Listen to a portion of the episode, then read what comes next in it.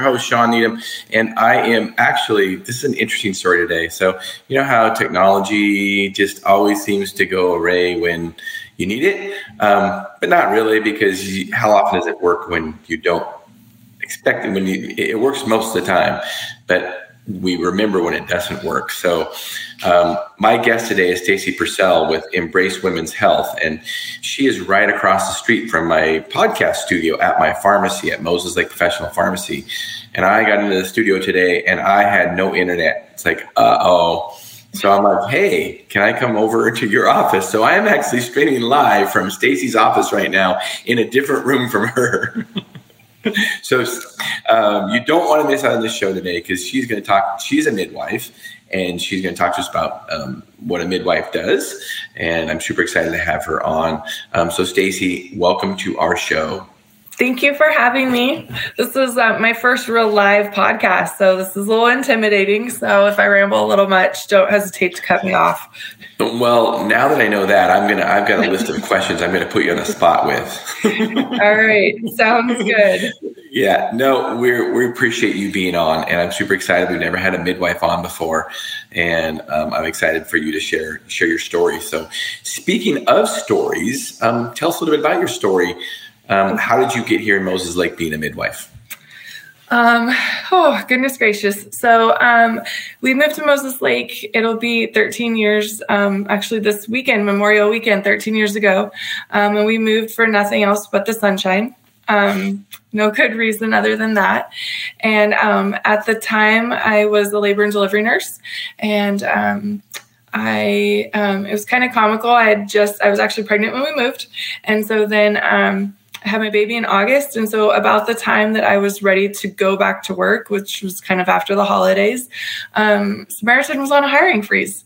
So, that put a damper on that. Um, and so, I actually didn't get hired on until the spring. So, I started as um, working on the floor at Samaritan as a labor and delivery nurse in April of 2010.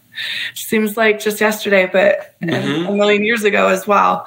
Um, and so, um, I I worked there. Um, I was per diem a lot of the time or part time, and um, I just loved what I did. Like I just love supporting women. I love getting the challenging labors where your doc thinks you're going to go to C-section, and it's like, no, we can get this baby out. And um, you know, just the longer I did it, the um, the more I was like, why do I do all the hard work, and then the doc comes in and catches the baby, like that doesn't seem fair. Like I worked my tail off to get us to this point. You're going to come in and be the hero and catch the baby. Um, so at that point, I just started kind of like looking into what it would take to go to the next step. Um, I always always admired um, the midwives that I worked with, and you know, um, was just kind of scared. It just you know, fear is is strong, and it. I just was too intimidated to like make that leap until a coworker of mine actually um, applied to the program I was looking into. And I was like, oh my goodness, she just stole my program. And so um, at two o'clock one morning, um, working night shift, I filled out my application and I was like, oh my gosh. And then the next day, I woke up from sleeping, you know, night shift girl, slept all day. And I had a voicemail from the recruiter um, at Georgetown University, which is based in DC. It was for their distance program. And um, I said to my husband, I, I did something. And he's like, What do you mean you did something? I'm like, Well, you know how I've been talking about going back to school. So kind of started my application and I kind of feel like I should continue. So um, he was like, Oh, okay. So we'll just continue and we'll see what happens. And I got accepted. And, and that's kind of how the story of, of me um, continuing my education and, and moving into the provider role as a midwife um, started. And so um, I graduated from Georgetown University um, in December of 2017. Um, it was a distance program. I got to go back to DC three times, um, which was amazing. Georgetown is an exceptional program. Um, so many of my professors were like the authors of our textbook, which was which was really cool and intimidating at the same time. Um, and so I started my career um, as a midwife at Community Health. Um, I did some training with Dr. Verhage, um, who was the medical director there. and um, and then also Ryan Rasmussen while he was there. I always joke and say he was at community health long enough to train me before he went back to Samaritan. Um, and um, about a, a, year and um, a month, it was April 12th um, of 2021 is when we opened our doors. So um, decided to make the leap of faith to open my own practice in town, which has been an adventure to say nothing um, less than that. Oh my goodness. Um, but we're still standing and we're here and I'm talking to you guys. So I love it. Yeah, I love it. And yeah, it's been so it's been a little over a year now. Yeah, which is crazy. That's awesome. Yeah. So tell us a little bit um, for my education and our listeners and viewers. Tell us what is a midwife? What does a midwife do? Okay, so there are several different types of midwife. Um, there are midwives that their education is in nursing. There's midwives that are licensed midwives, and um, and those there's kind of different um, like paths you can take to be a midwife. I am a um, mine is rooted in nursing. So um, I have my master's in nursing, and I am a advanced nurse practitioner. So I am a nurse practitioner with a focus in nurse midwifery as well as women's health. So I took two certifications. I sat for two board exams to be certified in both as a women's health nurse practitioner and a certified nurse midwife. So the easiest way to explain a midwife is we do um, as far as care for pregnant patients. Um, we do all the same type of care as a um, doctor would do, except we are on like a, a lower to moderate risk scale. So anything that's considered high risk, we're going to um, pull in our resources, tag team, collaborate with um, an MD. Um, as far as like C sections go, um, sorry, my husband just sent me an email that I that made my heart flutter. a lot of drama with my life. Um, so, um, so as far as C-section goes, we assist. Um, we are not surgeons. So, um, but as far as like your routine OB care, you see me in the clinic for that. Um, I order all your ultrasounds, all your lab work. It's it's pretty much you most people wouldn't notice a difference if they were going to a midwife or a doctor except in the bedside manner and the the education piece that you receive from a midwife. So um, our education is rooted in nursing so we definitely have more of that nursing bedside manner than the md bedside manner. And so um, for me personally, I love my mama's um, labor and delivery is my passion. And so I love supporting mamas in birth. Um, and so you will see me at the bedside a lot more. Um, I probably drive some of the nurses crazy because they're like, oh my goodness, like, this is my job, like back up off. However, that was my job for a really long time. Right. So it's really easy just to like slide right into that nursing role. Um, and so that would be, you know, essentially like what a midwife is. Um, I also do women's health from adolescence and on. So that's going to be about age 10. Um, unless somebody starts their period before the age of 10, then I can see them as well um, throughout their lifespan. Now, you talked about you don't um, take care of high risk patients. So, can you explain what a high risk patient is for delivery? So, um, I, so, the easiest way to say that is um, I, I, don't want to say I don't do high risk. I collaborate with high risk. So, for an example, um, let's say I have a mama who um, has a history of high blood pressure. She comes in, she's pregnant, her blood pressure is beautiful. Um, and we're paying close attention to it. I collaborate with maternal fetal medicine in Spokane. So I have them do the ultrasound piece for their anatomy, which is around 20 weeks. And that um, maternal fetal medicine specialist reviews that ultrasound and makes recommendations um, based on the patient's history. They also do a virtual visit with the patient, um, go over their history, and kind of make a plan and say, does this patient need extra monitoring? Is this patient good to be treated as normal um, moving forward? Um, and so that patient comes back to me. I see them if they need extra monitoring in the clinic. I do that here. If they need extra ultrasounds, I will order those. Um, and then let's say they come in, all of a sudden their blood pressure spiked and it's in a severe range. At that point, that's when I reach out to, um, for me, my um, backup provider is Dr. Tolly at Community Health. And I, um, have a conversation with him, fill him in on what's going on with our patient, and you know where things have changed. And then um, an example would be that patient needs to go to the hospital now. So I go to the hospital, Dr. Tolly meets at the hospital, and we take care of that patient together. So he is going to be more responsible for like, let's give this medication, let's give that dose now, let's increase that dose now. Where I'm going to be there more emotionally supporting my patient, reassuring her, explaining her, like, okay, this is why we're giving you this medicine. This is what this medicine is going to do. Um, or you know your blood pressure is not responding we need to get you to spokane and this is what to expect on your way to spokane so um, it's it's worked really well. Um, granted, I haven't had a ton of patients that that move to that high risk. You know, um, things that are really going to make you high risk are going to be like blood pressure issues, diabetes that isn't controlled by diet. Um, you know, um, if you're what, what about what about twins? Um, I don't do twins. I actually had my first set of twins. Um, in the office. And so I've seen her for a couple visits, um, and she's going to go on to Dr. Tolly. Um, and so if she has a C section, then I will assist in that C section, and then um, I can take care of her postpartum. So. And then what about breech? So breech is a fun one. Um, just, just, did this one. So we don't do breech deliveries um, at the hospital unless um, unless it's too late. Like you got feet hanging out, um, which has happened. Um, and so how that works is most babies will settle in position around 34 weeks. So, you know, if you got a baby that's still breech at 34 weeks, you need to pay closer attention. Um, and so, what we can do is a version, which is where you manually flip the baby from outside the belly. And we do that in the hospital setting. We do it with resource ready to go to C section.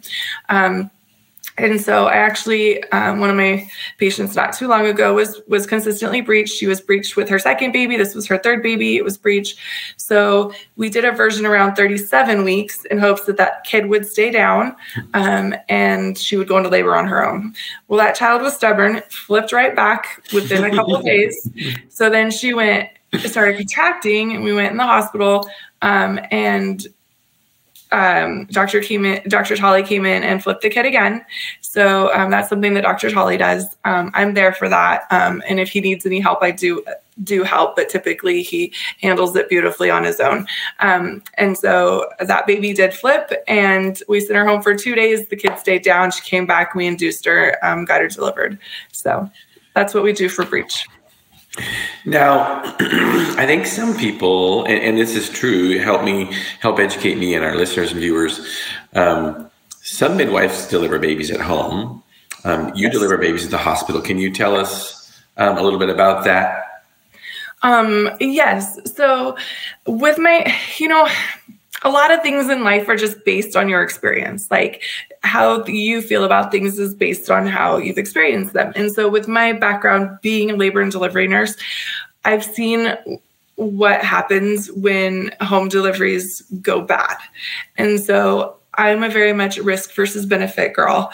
And to me, there is no benefit to the risk of losing your baby or a mama doing a home delivery.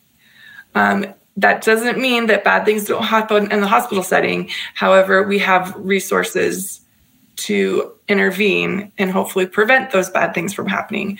Um, if you have something like a placenta abruption, like your your placenta is coming away from the wall, the baby is at risk for hemorrhaging and bleeding out. You have six minutes to get that kid out. And so, even if you're literally across from the hospital, it's going to take you longer than six minutes to get in an OR. And so, that just risk versus benefit isn't isn't there for me. Um, I feel I can offer mamas um, a natural supportive birth in the hospital setting.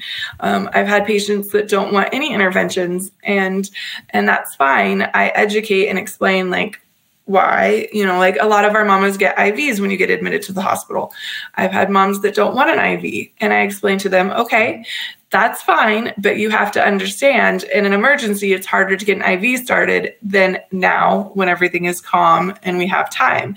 If you're bleeding out and we need an IV, it's going to be stressful. It's going to be, you know, we may not get it. There's going to be a risk of a bad outcome because we don't have that access already. And if they understand that and they agree to that, then that's fine. Um, you know, the last one that didn't want an IV, she did beautifully. She did not have an IV. She got a little bit of IM Pitocin after she delivered just to help prevent um, bleeding too heavily after delivery.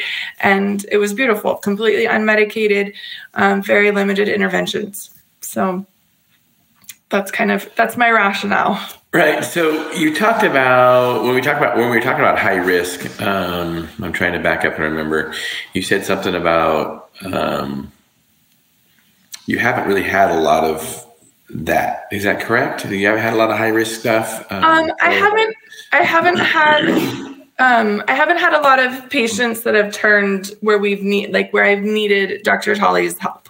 Um, there's. I feel like we have this joke that things come in threes, and so um, I did have a couple that did spike blood pressure issues, and they got helicopter rides to Spokane. Um, but other than that, um, most of my patients have do beautifully. So, so my guess is one of the reasons why is because prenatal care is super important. So you're not you don't have any surprises at 40 weeks, right? right. So yes. Like, so tell us a little bit about that. so yes. So um, prenatal care is definitely um, a very important piece. Um, there are things that if are caught earlier, then we can treat and manage and intervene. Um, for an example, um, one of my patients that had the high blood pressure, she had taken her blood pressure at home. And because she had access to me, she was able to send me um, a picture via text to of what her blood pressure was and she was like didn't know what to do with that. She's not a medical professional. Like she's like she knew it was high but she was like do i take more medicine? Do i go to the er and her blood pressure was so severe i was like you go straight to the hospital. And so i feel like that particular patient could have stayed home and could have had a seizure because she didn't have the access to me to tell her like no let's go to the hospital. And we were able to to intervene and get medicine on board sooner than later. So tell us the most rewarding story that you have delivering a baby whether you're a labor and delivery nurse or whether you're a midwife. Yeah, I, I know you um, must have tons of them I, i'm kind of i'm not jealous but i'm kind of I love talking to OB um, um, doctors and midwives because I mean, you guys get to do some cool stuff. To, to bring a baby into the world is, you know, in, in by and large, you're, you're bringing in a, health, a healthy person into the world. It must be the the coolest feeling. I can tell you as a father, just seeing my kids born is, is the coolest thing. I can't imagine seeing it hundreds of times. So yeah. tell us a great story. I know you have lots of them. Um, goodness gracious. I'm one of those people where you put me on the spot and I'm like, I, I know nothing. There's nothing in there. Um, so I would say, um, probably this the breech one that I was talking about, like that one, that that poor mama. She, um, I'd actually seen her um, for all three of her pregnancies. Um, I delivered her first baby, and then my partner delivered her second baby. I was out sick. I was supposed to be on call that day. I was so devastated that I missed it, um, but she did beautifully. And then this go around um, we actually ran into each other at the fair. We had a booth at the fair this year, and so a lot of my previous patients didn't know like where I went or what had happened, and um, my previous clinic wasn't allowed to, you know, if the receptionist, you know, they just could say Stacy's no longer here. They they weren't allowed to be like, oh, she's down the street. You can call her here. Um, and so just seeing that patient at the fair was super um, exciting, and to see her littles. Um, and then just to like continue to um, like make a plan like okay this baby is breech and okay we're going to try this at 37 weeks. This baby is not staying down. You know a lot of providers won't um, flip a baby more than once. Like it's it's really rare to do that. Um, there definitely are some risks with versions. Um, my um, backup provider doesn't like his patients to be um, like have numb. Like a lot of times we'll do epidurals or spinals. He doesn't like that because he can't tell how painful it is. And so if you're got an epidural, you're like, whatever, do your thing. And you know, that can increase risk of complications where he if you can feel everything he's doing there's a big difference between the pressure of, of rotating a baby versus the pain of your placenta you know pulling away from the wall so um, that piece is definitely important as to why like it was uh, okay to try again and the baby flipped really easily had plenty of fluid um, and so it was just it was very rewarding to be like, okay, we finally got this kid flipped. And then I had to fight for her because the the hospital has very strict policies on like you can't intervene before 39 weeks. Unstable lie is not a medical reason, which drives me absolutely bonkers. And so we put a belly band on this girl and like tied her up with this like um, binder to hopefully keep this baby in place. And then I brought her in at midnight um, on a Friday night. So she showed up like 15 minutes before to get her um, start her induction because we couldn't do it till she was officially 39 weeks. And then we we started the process, and so just being there for that third baby and um, just watching her littles grow um, are it's just it's very special. It's very sweet. And just to be there to be like okay we're gonna get this like because she was terrified of a c-section. Like that was like her worst nightmare. And you know just to be able to continue like okay like let's reassess like what can we do now? Like what's gonna be safe? What's gonna be best? And just reaching that goal of that that vaginal birth. And she did amazing. And um, yeah so. That is a great story, and and it makes me wonder. I mean, so three of her babies were breech, right? Is that what you said? Two of them were. Her first one was not. She has big babies, and she has a lot of fluid, and so there's just once there's all that uterus is stretched out, there's all that room, and so her second baby just like had all this, you know, room to swim around, and they like to be breech. But her second baby, they flipped once and stayed down. This child, the third one, you know, the third one's always the troublemaker and you and you got to wonder I mean, i'm just thinking just physiologically speaking is there a reason that baby was not wanting to flip what would um, the reasoning be there met i mean there definitely could be um it's it's one of those things where you probably would need like an an MRI to like really see what the uterus like. Sometimes right. they have unique shapes to them. Um, it flipped beautifully, but obviously had plenty of room to flip right back. So it's it's hard to know definitively. The baby just did not want to be down, no. did he? I can just picture that in my head. It's like, no, I'm going back up. yeah, that's the way she wanted to be. So, so let's let's move on to um, women's health. So, tell us a little bit about what you do with women's health.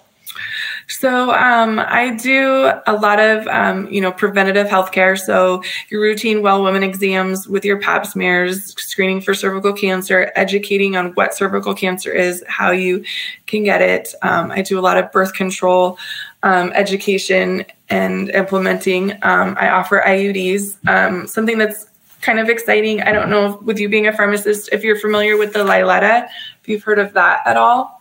So I have not. Help me, like, please educate me. It's the equivalent of a Mirena. It's literally the same drug, same dose.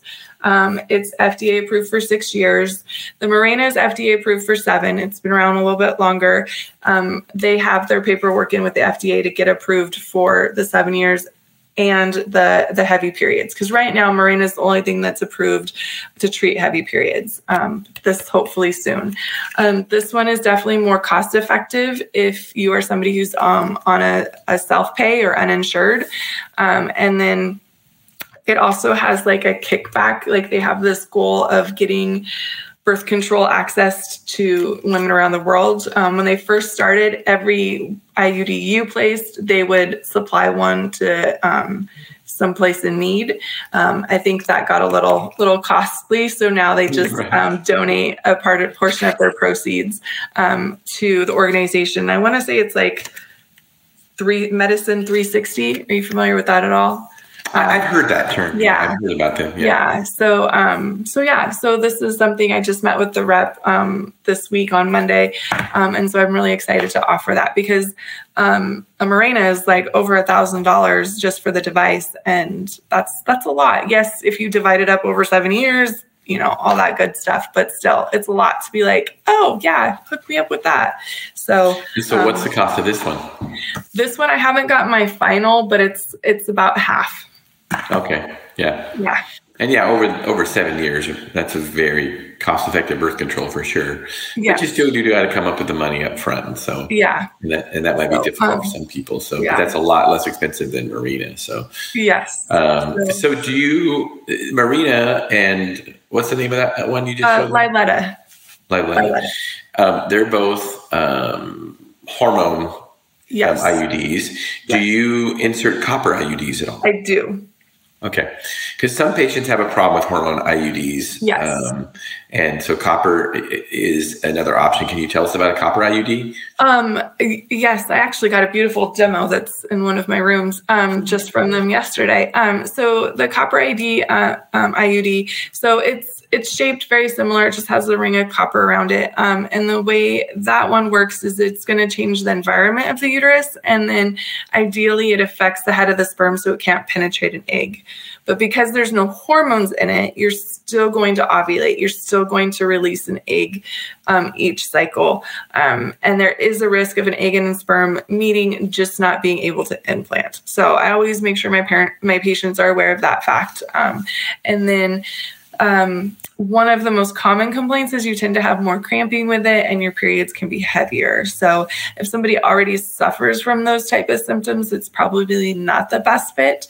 Um, but if somebody has light and unpainful periods and they can't take hormones for one reason or another i know um, there's a lot of um, like psych drugs depression meds um, that can be um, affected by the hormone birth control. And so the copper id is going to be best for those patients What about effectiveness? um, effectiveness, it is immediately effective. It can be used for emergency contraception and um, it's good for 10 years.